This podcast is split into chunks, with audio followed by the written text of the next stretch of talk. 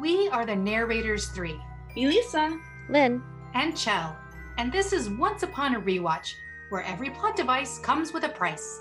Welcome to Once Upon a Rewatch, Season one, Episode eighteen, The Stable Boy. The original air date was April first, two thousand twelve. The writers were the Kitsowitz. The director was Dean White, and the title card is a woman riding a horse. All right, so let's dive in to our story tonight. We begin in Storybrooke on a close-up of Regina as she tenderly holds a ring, pressing her lips against the surface. Her thoughts are elsewhere, and her expression is vulnerable. Mister Gold catches her, asking, "Remembrance of things past?" Instantly, the vulnerability on her face vanishes as she hardens up her invisible barriers again and demands to know what he wants.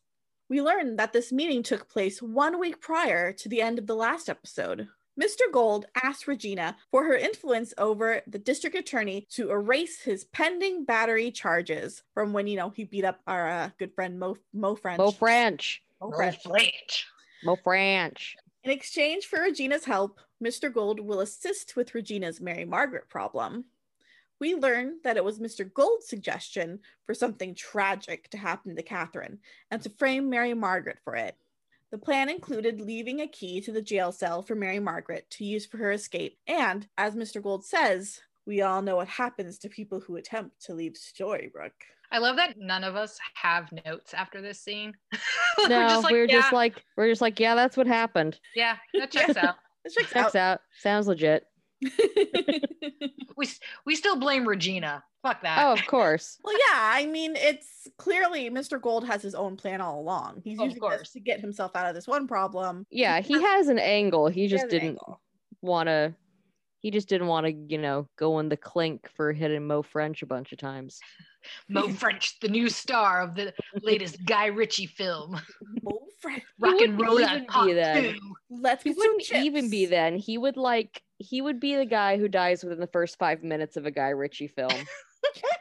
They would like die like on a toilet or something. Yeah, he'd die really. Yeah, he'd die in a stupidly. stupid way. And like shot in the Gerard shitter. Butler would just like shrug comically after it happened. Flashback to the Enchanted Forest. We see a younger version of Regina going through an equestrian jumping course. Her father, Prince Henry, is praising her as she executes the course flawlessly. Her mother, Cora, laughs disdainfully, criticizing Regina riding bareback rather than with a saddle. Henry attempts to intervene, but Cora demands that he cease to coddle Regina, going so far as to call her daughter an old maid.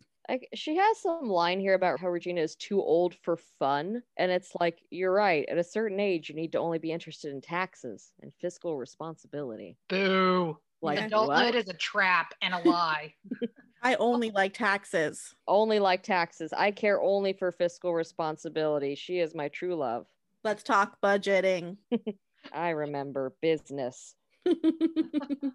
Fun fact, Regina's horse is named Rosinante. The writers named him for Don Quixote's steed. Them ours, though. Oh, my ours? Yes, well done. Thank you. Rosinante. Cora laments that she had such high hopes for Regina. Daniel, the stable boy, tries to interrupt with an offer of a saddle. Regina quickly shuts him down, handing over the reins to her horse, demanding that he never interrupt her mother again. Once the young man leaves, Regina asks Cora why she always has to criticize her. But Cora insists she's helping. When Regina tries to walk away, Cora uses magic to immobilize her daughter and suspend her in midair. Exasperated, Regina shouts, "You know I don't like it when you use magic." Cora replies that she will stop using magic when Regina starts being an obedient daughter. "Why can't I just be myself?" Regina asks. "Because you can be so much more if you just let me help you."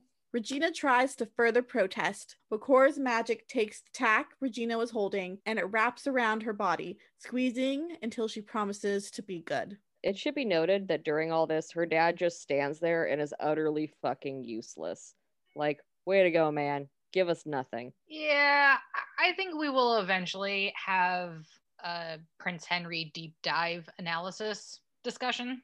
Is it going to be that he sucked? I think there it's more than meets the eye a little bit, but yeah, it's it's one of those things where I feel like he's also being abused. Yeah, you know? he can't he can't step out of line with Cora. Yeah, yeah.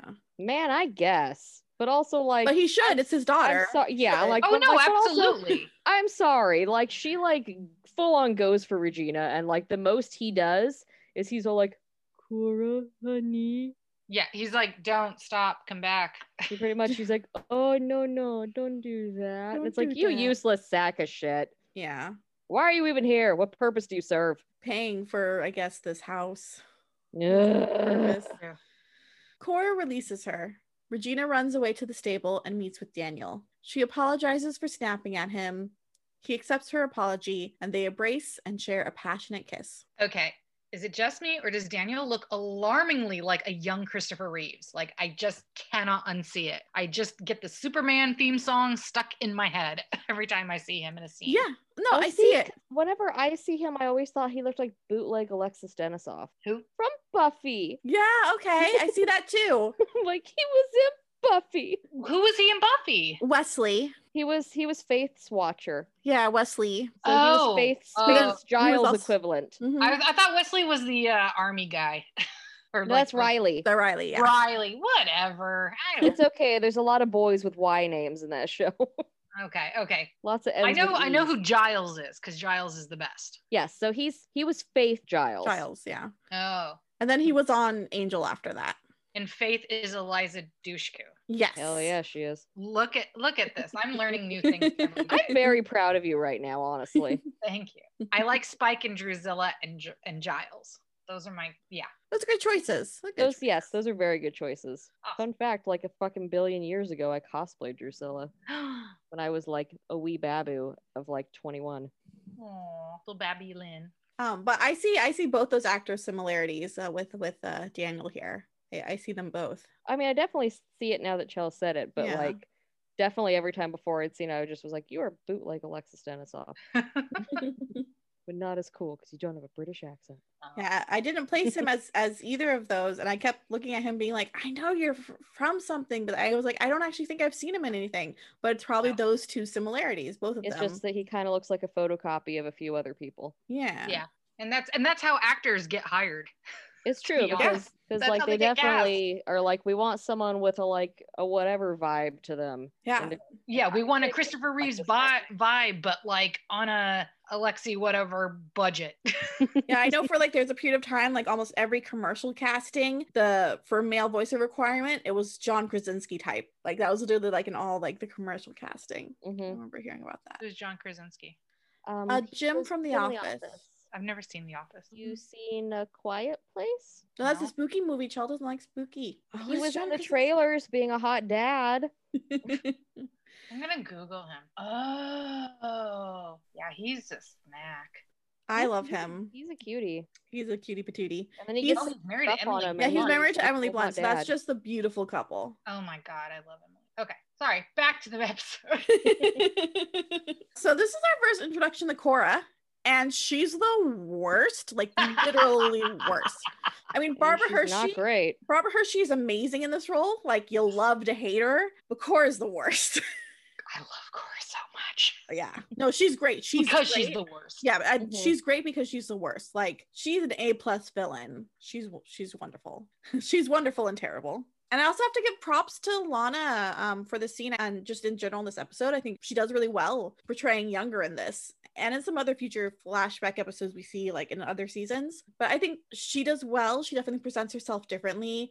Still Regina, but much younger, you know, different voice. Um, and also props to the hair and makeup department because I think they did really well, like choosing colors they don't normally use for her. That definitely, you know, de-ages her. Um, and the braid, like the tight braid, I thought was a really nice touch too. It works. It, it's a very subtle de-aging. It's nothing too extreme. They didn't really go too extreme with like the young looking makeup.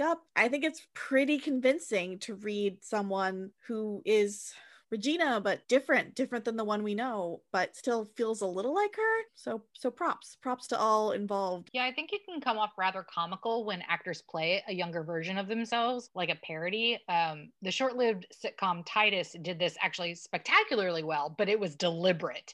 like when when the comedian Christopher Titus, and they would flash back to his youth, but he would be, be wearing like this, like, you know, gross wig and talk like, sure, man, you know, I mean, it was, it was for comedic effect. Um, and you don't want like it to stray into like parody drag, you know, kind of that arena in something like this. But Lana is completely believable as this like fresh-faced young woman coming into her own, but still under this overbearing thumb of her mother. You know, I think the longer hair and the lighter color scheme lend well, like as visual cues that she's twenty-two, you know, because that that's how old she is here. Yeah, I think they do a really good job. I think she does a really good job. I think hair and makeup and even, mm-hmm. you know, wardrobe, the colors they have her in, I think everyone painted a really good picture of it. It's believable. Yeah. Yeah. Flash forward to Storybrooke, where David is pestering Emma about Mary Margaret. Emma tries to brush him off, curt with him in her solidarity with her incarcerated friend. Emma lays it on David, refusing to dismiss the shitty shit he said to Mary Margaret. Hell yeah, Emma. Wreck him. So good. I love her sticking by Aunt Mary Margaret and, and just giving David that well-deserved shade. Yeah, fuck off, David. Also, I love the blocking of Emma exiting Granny's and like pulling her hair back into like a ponytail. It's very natural and it just makes everything feels more real. So it's a really nice detail. There's a lot of great little small touches in this episode, I think. Yeah. Also, the ponytail is just very cute and I'm glad she keeps it for like the whole episode. Yeah. yeah that's good continuity. It is. For yeah, once. This, for once. I know this episode is a world of difference uh, to like an episode like True North, where the blocking is just so lazy, right? There were so many scenes we we harped on. And this one, there's like all these really nice little details that makes this episode feel lived in. So that's the one thing about True North that you're going to pick out as being lazy. David word vomits some backpedaling bullshit, but underlines it with the fact that he doesn't think Mary Margaret is guilty. He wants to visit her, but Emma tells him Mary Margaret doesn't want visitors. Emma says the last thing Mary Margaret needs, words of encouragement from him. When David asks what Mary Margaret does need, Emma says a miracle. Meanwhile, Mary Margaret wakes up startled in her jail cell to discover Regina is watching her. That's not creepy at all. Oh, it's not like some Twilight nonsense. Regina offers Mary Margaret the chance to confess and spare the town and herself a trial. Mary Margaret insists she is innocent, asking why won't anyone believe her. Regina reminds her that the murder weapon was found in her apartment and her fingerprints was on the jewelry box containing Catherine's heart. Regina stands up, relishing her presumed victory that Mary Margaret is leaving Storybrooke. Mary Margaret asks Regina what she ever did to make her hate her so much. Regina opens her mouth, but stops herself from answering. Back in the Enchanted Forest, Regina rides out to meet up with Daniel, who has an entire day and evening of romantic activities planned out for them. Sadly, Regina cannot stay long as she is due for tea with her mother in an hour. Frustrated, Daniel is tired of hiding their relationship and wants Regina to tell her parents. Regina corrects him, it's her, implying that the problem solely lies with Cora. Daniel scoffs at this, revealing Cora was the daughter of a miller and therefore should understand the love between a commoner and a noble. But Regina says Cora thinks one's trajectory should always move upwards. And I'm down, Daniel says forlornly. Regina does not share these prejudices, and Daniel urges her once more to tell Cora. Fearful of her mother's magic, Regina is afraid of what Cora would do to them should she discover the super secret sexy lovers. Daniel believes that the power of true love is able to overcome anything. They are interrupted by a cry for help. A young girl is on a runaway horse and unable to gain control of it. Without hesitation, Regina hops on her steed and rides to the young girl's rescue. I, I love that Regina just kind of plops Snow White down on the ground like... like letting a little cute cupcake go splat. I mean, it's more realistic given the trajectory and the speed of the horse and everything, but it was really funny to watch. And, and she's not hurt or anything. It's not like she just threw her on the ground, but she just like just softly yeeted her. her. I was going to say she would just yeet her directly at the earth. Yeah, just yeet her right to the ground. Biked her on the ground. Splat. Regina scoops the girl up to ensure she is unharmed. When the girl says she'll never ride a horse again, Regina gives her a pep talk, saying that the only way to overcome fear is to face it and get back on the horse as soon as possible. You can get back on that horse if you can fucking find it, because it's halfway to Agrabah by now. The young girl then introduces herself as Snow White before embracing her rescuer. And this kid does such a good job emulating Jennifer Goodwin. It's crazy. She is so earnest. When I first watched uh, Once Upon a Time, I kind of found her a little unnerving. Like she's intense. She's really mm-hmm. intense. But uh, she's but now I actually appreciate the dedication, because to prepare for her role as Snow White, Bailey Madison, the actress, watched videos of Jennifer Goodwin and studied her performance in order to make her own performance consistent with Snow White's, like the, you know, the older version of her. She also wore green contact lenses for the role, um, since her eyes are naturally brown. And during the filming of this episode, she had a loose tooth, which had to be glued back into her mouth. Oh my oh gosh. God. Yep. Oh man. So this, this kid... This kid has, I think, more due diligence. Like, you know, she's, you know, she's serious about the role. So mm-hmm. like, she's doing like, yeah, her due diligence for it. And I think she does more like role prep than a lot of like adult T V actors, you know? Yeah. I mean, it sure freaking sounds like it. Yeah. Meanwhile, in Storybrooke, Mister Gold wants Mary Margaret to be interviewed by the district attorney in the hopes her sweet personality as a darling elementary school teacher with no prior brushes with the law will dazzle him. Emma thinks this is needless kissing up. Mister Gold insists that perception is everything. Mister Gold is right. Court is a theater, people. Sydney interrupts, bringing a vase of flowers to Emma's office and quietly reporting to the sheriff that he hasn't been able to find anything, but he vows he won't stop until he does. Inspector Gadget. I just love his little outfit. He's Inspector Gadget. He is so into this double agent role.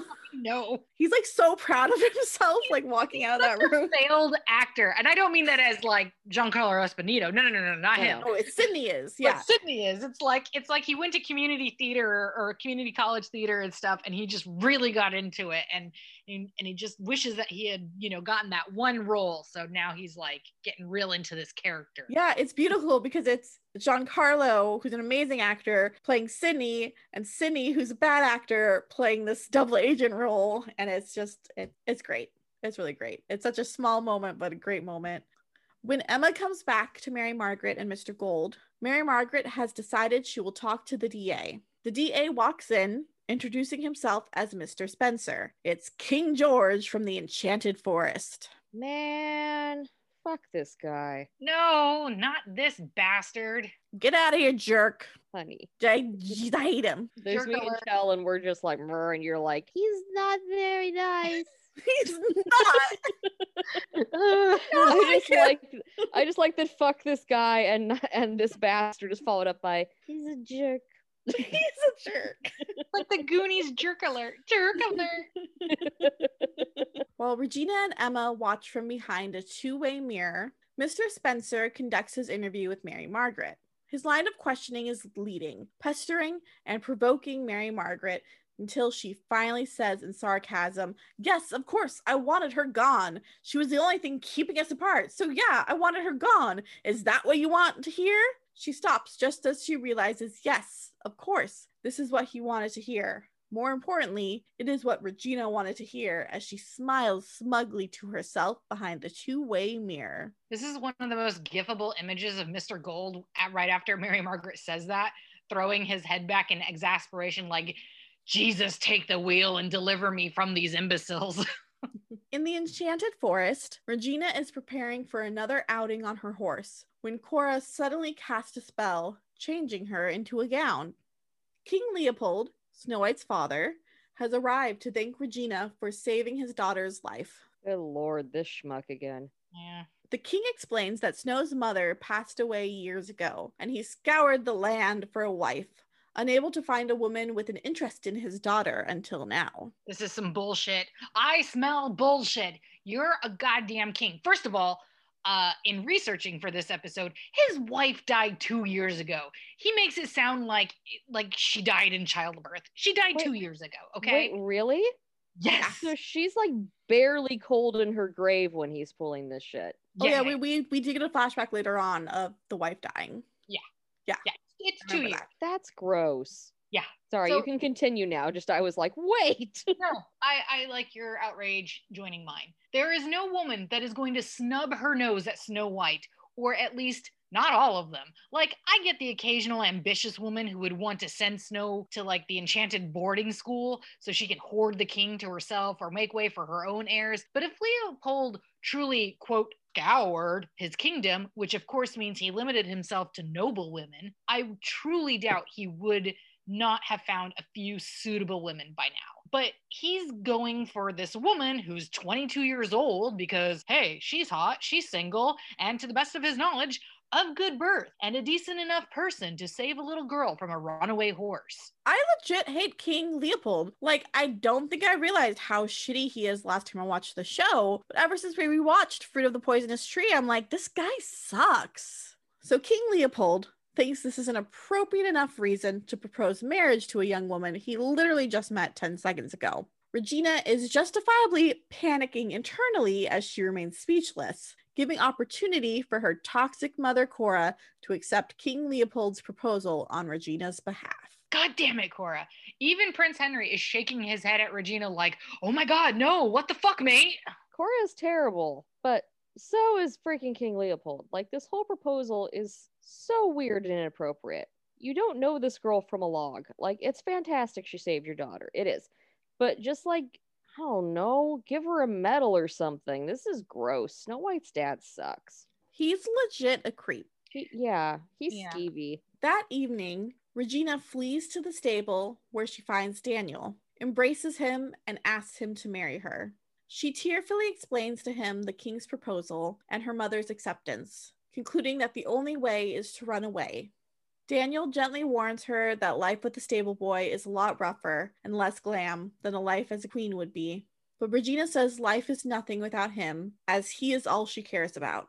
Daniel surprises Regina with a simple gold ring he had waiting for her, slipping it on Regina's finger. They kiss, but are interrupted by Snow White, who has come to the stable to follow Regina's advice of getting back on the horse. Shocked, Snow asks Regina what she's doing with the stable boy, but before Regina explains, Snow White runs away. Regina frantically dashes after her. You know, I, I don't care if I'm nitpicking here, but who is watching this child? She is a princess. She is a literal princess. It's night, and she just decided, oh, I'm going to go for a midnight ride. Come on. This is ridiculous. No, I'm I'm with you. Like, why is this little girl out here to ride a horse at like eleven at night? Someone is getting fired for this. Oh yeah, probably beheaded actually. Yeah. I mean, they could be getting literally fired. They could. Oh yeah. Yeah. You know, times being what they were. Regina chases down Snow White, who stumbles to the ground. Regina comes to her aid, but Snow is only hurt by her feelings of confusion. She does not understand why Regina was kissing another man if she is to marry King Leopold and become Snow White's mother. Regina explains to Little Snow that while the king is a kind man, she doesn't love him. Regina tells young Snow that true love is the most powerful magic of all and that it creates happiness. After hearing this, Snow insists Regina must marry the stable boy if that's who she really loves. Snow wants to tell the king the good news, but Regina insists no one can know, especially her mother. Regina asks Snow to keep it secret. Snow promises, especially never to tell Regina's mother. But what I want to know is why don't Regina and Daniel run away that night? Like, girl, you know how fucked up your mom is. Get out now. This is your best chance. Just run. Uh, it's so frustrating that they wait. Preach. Honestly, I, I think this is where, like, privilege can come into play because Regina wants to, like, pack a bag, you know? Like, she doesn't get that this is a moment to just run, even though she knows how dangerous Cora is. Well, she thinks she knows, but, you know, I'm sure she's like, I must pack all of these things because, you know, as, as sweet as Regina is, let's be real. She is, you know, a little rich girl. Yeah. Oh yeah. Things would be much better if she had, or Cora would have just chased them down and killed them. You know. In Storybrooke, August finds Emma reading Henry's book, though she says she's grasping at straws. August suggests Emma re-examine what she has already done to see if her perspective changes. First, it was a missing persons case. Then it became a murder. Then a cover-up. If you knew that then, suggests August, maybe you would have approached things differently. Emma gets up to go to the scene of the crime. August insists on coming with her. Fucking August. Thank God he's here to hold Emma's little girl hand through this whole thing, because really, he would know how to best solve a case, you know, from all his years as a sheriff. Oh wait, he wasn't a sheriff, was he? No, he's just a deadbeat. Also, his hair is so greasy in this scene. Like, yeah, it's rainy in this section. That is not a substitute for a shower, you disgusting creep. Actually bathe. I'm sorry, Lynn, but I actually like this scene and I like August in it. He does actively help Emma retrace the case and organize her thoughts so that her perspective shifts to where it needs to be. He was actually useful. Smug, of course, but useful. That's fine. You're just dead to me. As they make their way to the embankment near the river where Catherine's heart was found, August grimaces and gasps in pain, but dismisses Emma's concern. Examining the hole in which Ruby discovered the box, Emma finds a shard of a shovel she thinks might fill in the missing piece to explain who really buried Catherine's heart. Later that evening, Henry helps Emma and August slip into Regina's house by giving them a heads up over the walkie-talkie when Regina goes to take a shower.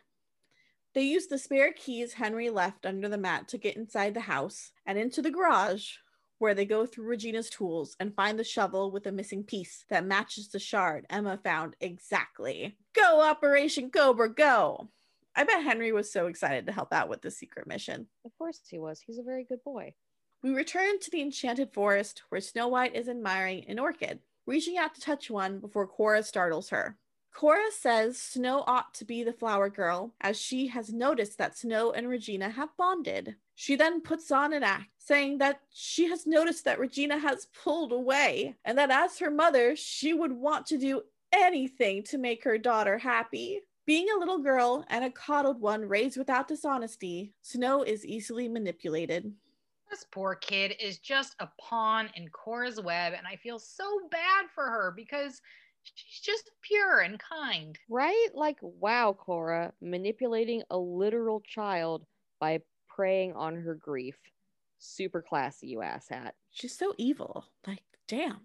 Cora further plays on Snow's emotions of loss for her mother, saying how much King Leopold remarked that Snow's mother loved her and how difficult it was to lose her. She pretends that she and Regina are close, claiming that she loves Regina so much, but Regina doesn't let her help. Cora says she'd do anything to show Regina her happiness is all that matters. Snow jumps up and begs Cora not to let Regina marry the king because she loves someone else. Snow does not want Regina to lose her mother. Cora reassures Snow White that she can be trusted, which we of course know is a big fat lie. In Storybrooke, Emma shows up at Regina's house with a search warrant and asks her to open the garage. Emma strides into the garage to see a perfectly unbroken shovel. Emma asks Regina where the original shovel went and how she knew Emma was coming. Regina tells Emma that Mary Margaret is a liar and a murderer and that she is going to pay for what she's done. Emma goes to August's room at Granny's B and B because she thinks he told Regina about the shovel, but he swears he didn't. "I'm not a liar," he solemnly swears. Emma doesn't entirely believe him. I love uh, the music theme that they used for August in the scene. Um, they used it a few times for him, and it's it's really such a nice piece. It really builds an atmosphere that feels both mysterious and also full of regret, um, which makes a lot of sense as we learn more about him. He's like such an entitled creep in this scene, though. And he acts like Emma should be able to draw on their long history and all like the fine upstanding things he's done over the years, but she doesn't really know you, Al, and women don't owe you trust for nothing. Stop being gross. True. True. Meanwhile, Regina visits Mary Margaret in her jail cell and rubs in how much she's looking forward to the trial and Mary Margaret's eventual departure from Storybrooke. Mary Margaret gets upset and cries and, and begs Regina to forgive her for whatever she did to make her so angry at her. She cries, I, I, I don't deserve this. I did not kill Catherine. Regina reaches through the bars to caress Mary Margaret's cheeks, replying softly, "I know." And she like grabs them. Ugh, it's so creepy. uh, much to Mary Margaret's great shock. Regina then adds, "But you do deserve this." Damn. This is like some family-friendly torture porn. And you like see this revelation on Mary Margaret's face, like, damn, this, this woman is pure evil. She really did set me up, and I have no idea why. Ugh. It was uh, Lana's idea, apparently, to like reach out and like caress Mary Margaret's face. It's pretty, it's pretty brutal. Like, it's a brutal Ooh. moment. Yeah. We cut back to the Enchanted Forest, where Regina and Daniel are about to depart, only to be thwarted by Cora. Her magic throws them back and locks them in the stable. Regina pleads with her mother to listen, saying she wants to be with Daniel. Cora says she did not commit the sacrifices or struck the deals she made to climb out of poverty, only to have Regina become the wife of a stable boy. It is up to Cora to decide Regina's future. Regina tells her mother she'll have to keep them there in the stable forever to stop them from escaping. Cora acts as if she's okay with it, saying, "Who am I to stop you?" Regina hugs her mother before Cora pulls Daniel aside and compassionately offers him advice. A parent will always have to do what's best for their child. Daniel agrees and says that's what she's doing for Regina. Cora agrees before promptly ripping Daniel's heart out of his chest and crushes it into ash. Devastated, Regina cries over Daniel's body while her mother tells her this is her happy ending. "Love is weakness, Regina," Cora says. She adds that true power endures and says once Regina has real power, she won't have to rely on anyone to get what she wants. Regina turns on her mother, shouting that she loved Daniel. Cora grabs her daughter and commands her to wipe away her tears because she's going to become queen. Cora is top tier ultimate stage mom. She is Joan Crawford, mommy dearest realness. Like, yeah. Wow. Yeah. Yeah. This part is so fucked up. Like, Cora is forcing Regina into the life that she wanted for herself. And the levels of how even more this plot is messed up uh, is actually something we'll we'll get to explore later on in another episode. So no spoilers, but damn, that Cora, man. She'd fit in on like a much more brutal show. Like she is, she is hardcore. Yeah, I think she and Cersei from Game of Thrones would be friends, and then enemies, and then in-laws, and then take one another out. Yeah.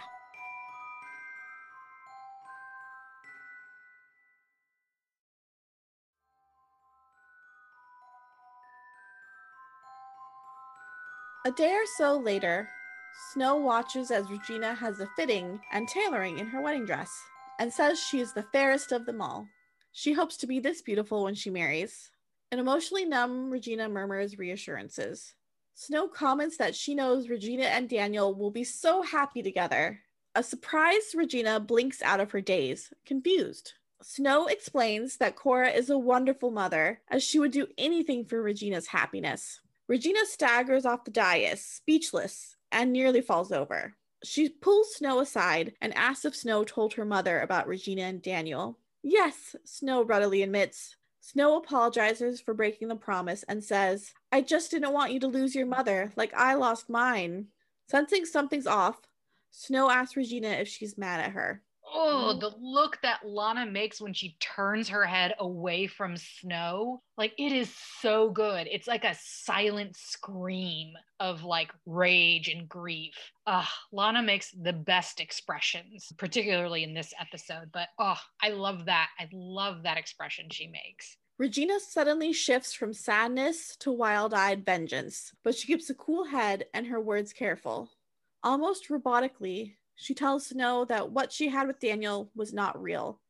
It was an infatuation, and he has gone away. She's going to marry Snow's father and be Snow's stepmother, and she couldn't be happier. Snow embraces her before Cora joins them and tells Snow to go to her room to help pack for the journey back to her castle. Cora compliments Regina, telling her how proud she is of Regina. Regina asks her mother if the horse with snow on it went wild on its own. Her mother claims to know nothing about it. Regina walks away and snarls, "I should have let her die on that horse." Yeah, you know, the woman who actually murdered your fiancé is standing right there, but blame the literal child who was clearly emotionally blackmailed by your serial killer mother. What the actual fuck, Regina? There's no going back now. She's got to murder everyone, especially the small child. Sure.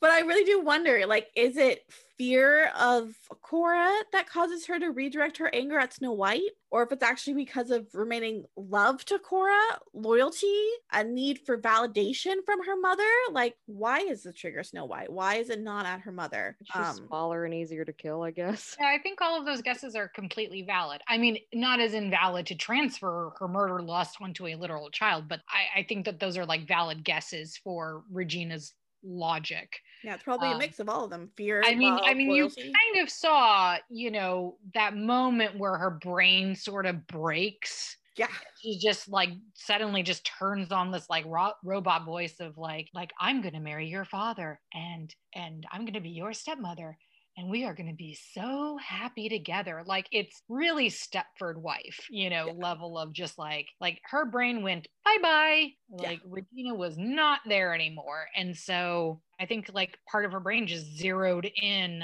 on Snow and the promise and and everything, because she fears her mother, who she knows she should love and be loyal to, and or whatever, you know, like all this other nonsense, you know, that you grow up with in an, an abusive, you know, toxic relationship with, you know, she can't, she can't like transfer that anger to her yet.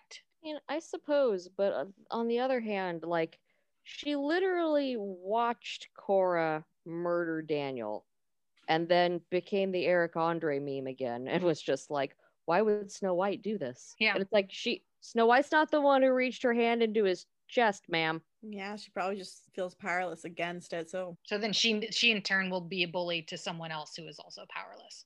Yeah. Man, I fucking guess. In Storybrooke, Regina clutches her ring and whispers, "We got her, Daniel.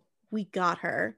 Um, but if Daniel were here, he'd be going, what, what, what are you doing? Look at your life. Look at your choices. He would not approve, Regina. He'd be like, uh, I heard you murdered your horse and your dad, and now you're like tormenting that nice child you saved earlier, so I'm out?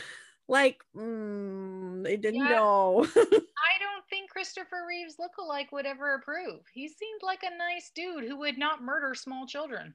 Yeah. Yeah. He would even, not. Even when those small children grow up into nice young women, you know, like. He doesn't no. seem like he really just approves of murder, yeah. bar none. Period. Yeah. Yeah. Yeah.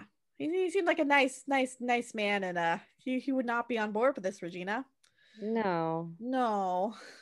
Meanwhile, Mary Margaret is escorted from her jail cell by two police officers.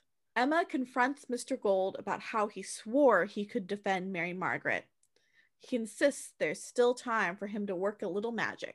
He's gonna give him the old razzle-dazzle. Razzle-dazzle him. Jazz hands, ladies. Time for the press conference, right? After he departs, Emma goes into her office, grabs the vase Sydney gave her, and hurls it at the wall in anger. In the pieces, she finds what looks to be a bug. What? Sydney betrayed us? No! Who saw that coming other than everyone ever?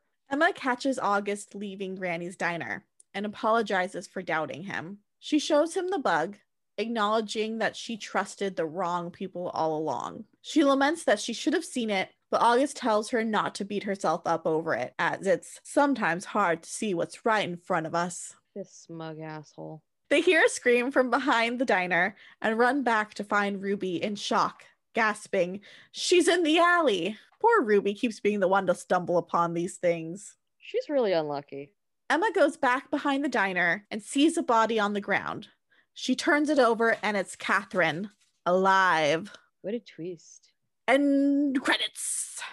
Dun, dun, dun. So I do like this episode. It's not as strong a standalone as Red Handed, Heart of Darkness, or Hat Trick, but it's solid. And once it ended, I was like, no, I want to keep watching, even though I know what's going to happen next. This episode lets us know more about why Regina is the way she is. And, you know, even though an awful upbringing and, and deep personal tragedy does not excuse any of her behavior, to quote Brooklyn Nine-Nine, cool motive, still murder. But you can really see the blueprint to who Regina becomes. Uh, you realize she's she's just become Cora. And I think if this young Regina in like her cute riding outfit, stealing smooches from her stable boy boyfriend, knew who Regina becomes, uh, she'd probably be sick. Agreed. Although I am so excited to have Cora in the ring. If y'all thought Regina is a top tier baddie, this is her mama, and her mama ain't playing one bit. Cora is in it to win it. Also, a fun fact about this episode is that originally all of the Enchanted Forest flashbacks were set to air in episode two. But according to Adam Horowitz, he said that they realized they needed to build up to the stable boy. Oh, I'm so glad. This would have not worked as episode two. No, talk about blowing the wad way too early. Oh, yeah. No, no, no. Oh, man. I'm so glad I made the decision to move it towards the end, because there would have been no payoff to have it be right at the beginning. Yeah. So do you, do you two find that this buildup was worth it? Like, it's hard to say during a rewatch, right? Because we already know what is coming, but do you remember like what you first felt when you first watched this episode and like this big reveal of why Regina hates Mary Margaret, aka Snow White, is finally revealed to the audience? Like, did you feel it was satisfactory? Did you feel like it was not justifiable, because obviously it isn't? I mean, but honestly, I... Mm, or did you feel underwhelmed? It's mixed. Yeah. So on the one hand, I very much understood like how the death of her true love being her villain origin story made sense. Like, I'll, I'll give her that. But her justification for this being Snow White's fault and why she hates Snow White and why she's a vendetta for Snow White has never worked for me. Yeah. Because I've always I've always been of the look, the guy who murdered your fiance is standing right there. Why are you, why are we even paying attention to the child right now? She didn't she didn't she didn't do anything. Yeah, it's interesting. Um, I remember watching this for the first time and and definitely feeling for Regina. Like, it's awful, and you can see that like, hey, she she was a decent person and really shitty things happened to her, and you know, it does kind of leave you like, why why is all your anger focused on this child? Because yeah, this child is the reason that your mom found out about your secret, but she's pretty powerful. She, one way or she another, would have found out. Would have found out. If it and, hadn't been this little girl, she would have used some of her, like, whatever horrible resources she has to have figured it out. And I think uh, what Chell said earlier, that you see that that snap in her brain, like she is, I do not think she is thinking clearly. I, I do not think she sees herself at this time as a match for Cora. You know, she has turned dark. She's turned brutal. She needs an outlet for her anger. And she is pinpointing it on this child because this child is someone weaker than her. And she feels weak in her own situation. So she is going to target the only person in the room that she feels is weaker than her, which is a shitty thing to do. Um, because that's just some shitty bully nonsense at that It is, point. It, it is bully nonsense. Oh, no, it yeah. is shitty bully She's, nonsense. She is finding the person, the person who is weaker than her. She's, she is like, I can't do anything about my situation, but you know what I can do something about is I can pin it all on this one person because they can't fight back. Which and she's true. Going to be like a literal parent figure now. So she's going to have like all this potential influence on her. Yeah, she has the power. In this one situation, Regina has the power. So but and not power it, over her mother. No, she has power over Snow White, and which essentially, you know, turns Regina into Cora. Cora is someone who wants power, felt like she didn't have the power, but she had power over Regina and ruined her life. And now Regina's like, well, that's what I'll that's what I know, that's what I'll do. I will now ruin Snow White's life, because that's all I, all I know how to do. And that's, that's, you know, that's not an excuse. It's not something she should have done, but I think that's the, that's the pattern that we see here. That's, that's what's happening. And I can't help but wonder, like, not to excuse Regina, right? But Regina just had like a really rough, traumatizing, like twenty-four hours, you know, since meeting this kid and, and like, you know, trying to like balance her love life with like her, you know, domineering mom. And then like this whole situation happens. And I can't help though but wonder if King Leopold had actually fucking tried, like really tried with Regina and treated her like a loving equal.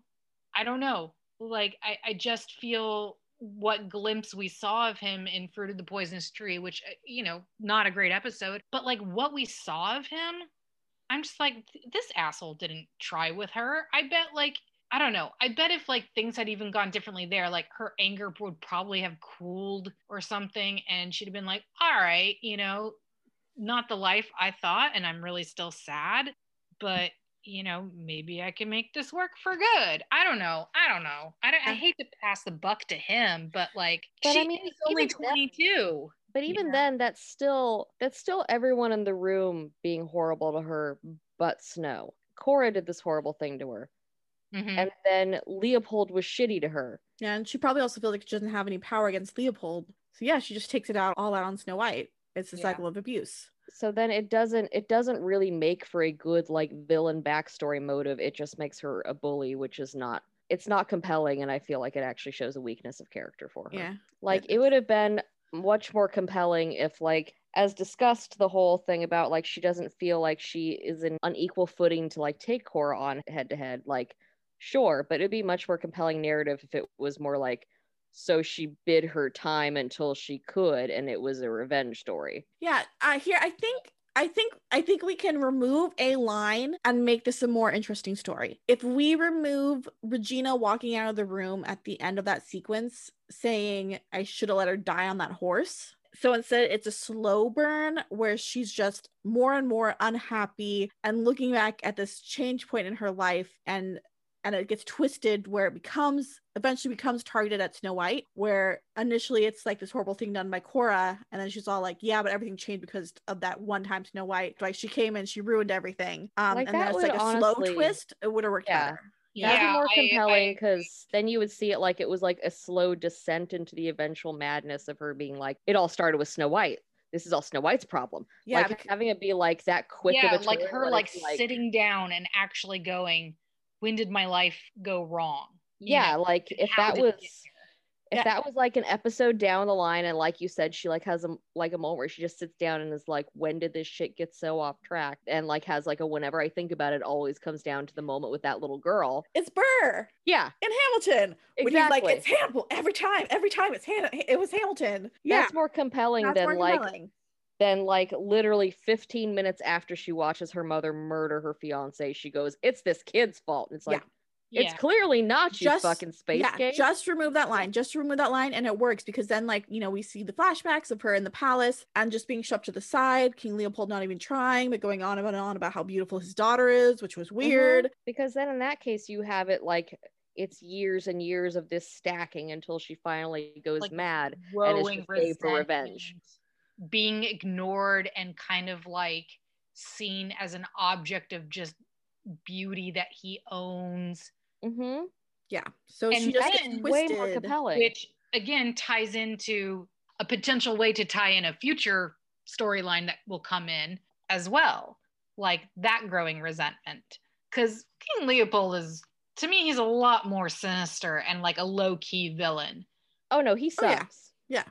So yeah, I think I think this is great. And obviously, like, you know, we're getting closer to the to the season finale, where we're gonna like be kind of analyzing this season overall in our in our wrap up, and, you know, looking at like what worked, what didn't, what could have been better. And I think like something like this is a pivotal plot, you know, plot point where it could have been so much better, and they didn't have to do a whole lot to to make mm-hmm. it better.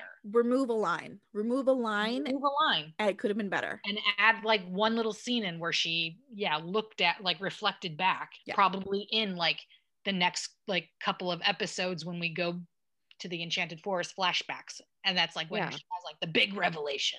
Yeah. That would have that would have been a much more compelling narrative than than, you know, the basically just being the Eric Andre meme. Mm-hmm. Yeah. And it's like Cora kills Daniel. Why would Snow White do this? Yeah. Excellent conversation. Nice. Nice. Costumes. Yay. Um, I love Regina's blue riding coat. It's beautiful. I love the cut of it. Um, it's wonderful. Emma looks so cute in her hooded leather jacket, especially when she has ponytail. And her ponytail. And then she when she has the hood up and the jacket. It's adorable. It's a great Emma look. Yeah, I like I like everyone's outfits here, especially Little Snow's. I want that pink outfit that we first see her in. The little coat, the wool coat. Yes. It's, oh, it's so pretty. It's so I'm cute. With you. I want it too.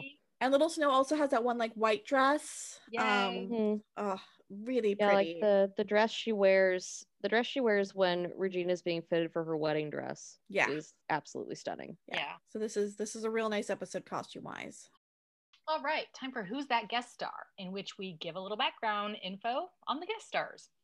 In episode eighteen, we have Noah Bean as Daniel Coulter, aka the Stable Boy. Mister Bean is from Beantown itself, Boston, and can be found on television shows such as Ed, Lipstick Jungle, Dark Blue, Damages, It's Always Sunny in Philadelphia, Nikita, twelve Monkeys, Shut Eye, and The Enemy Within. Bailey Madison as young Snow White.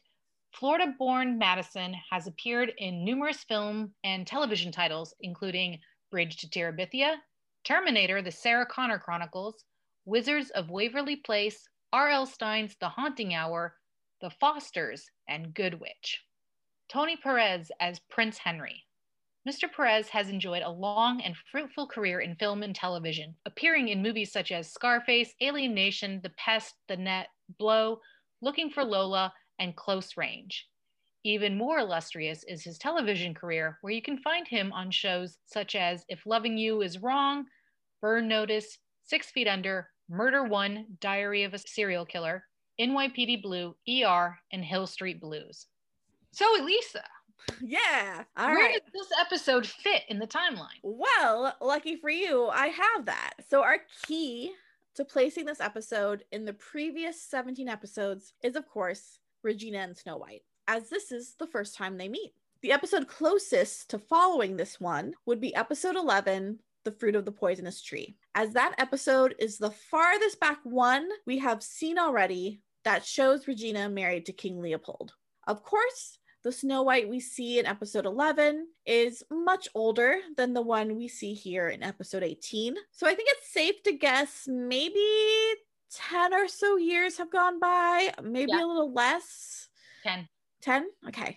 ten to twelve. And then as far as episodes before this one, we only have two episodes uh, with older flashbacks so far. The oldest being, of course, the origin story of Rumpelstiltskin as the Dark One in episode eight, Desperate Souls. And then after that, we got episode five, That Still Small Voice, uh, which ends with Geppetto as a child, um, who is older than Regina. So this one lands sometime after episode five, That Still Small Voice, and before episode eleven, The Fruit of the Poisonous Tree, with some significant time between all three of those episodes that, you know, as the seasons go on, we're going to see fill in. All right. Next time on Once Upon a Rewatch, Mister Gold attempts to uncover the true identity of August, while Emma confronts Regina about her involvement in Catherine's disappearance. And David tries to reconcile with Mary Margaret. Meanwhile, in the fairy tale land that was, we discover what happened to Balefire after Rumpelstiltskin became the Dark One. Thank you for tuning in to Once Upon a Rewatch. We are the Narrators three. The moral of this episode is redirect your murder rage at the actual murderer, not a literal child. You can find us on anchor.fm slash Once Upon a Rewatch. Talk fairy tales with us on Twitter at Once Upon Rewatch. On Instagram at Once Upon Rewatch. On Tumblr at once upon a rewatch dot tumblr dot com. If you enjoy Once Upon a Rewatch, please leave us a review on Apple Podcasts or on your platform of choice. I want to say a very special thank you to the master of free music, Kevin McLeod. Our intro music is Frost Waltz, and our outro is Fairy Tale Waltz. And remember, all pod devices come with a price. And like, if Daniel were here, he'd be going. That's what Daniel'd be doing. He'd be. That's going, what he would be doing. He'd be screaming. He'd be meowing in protest.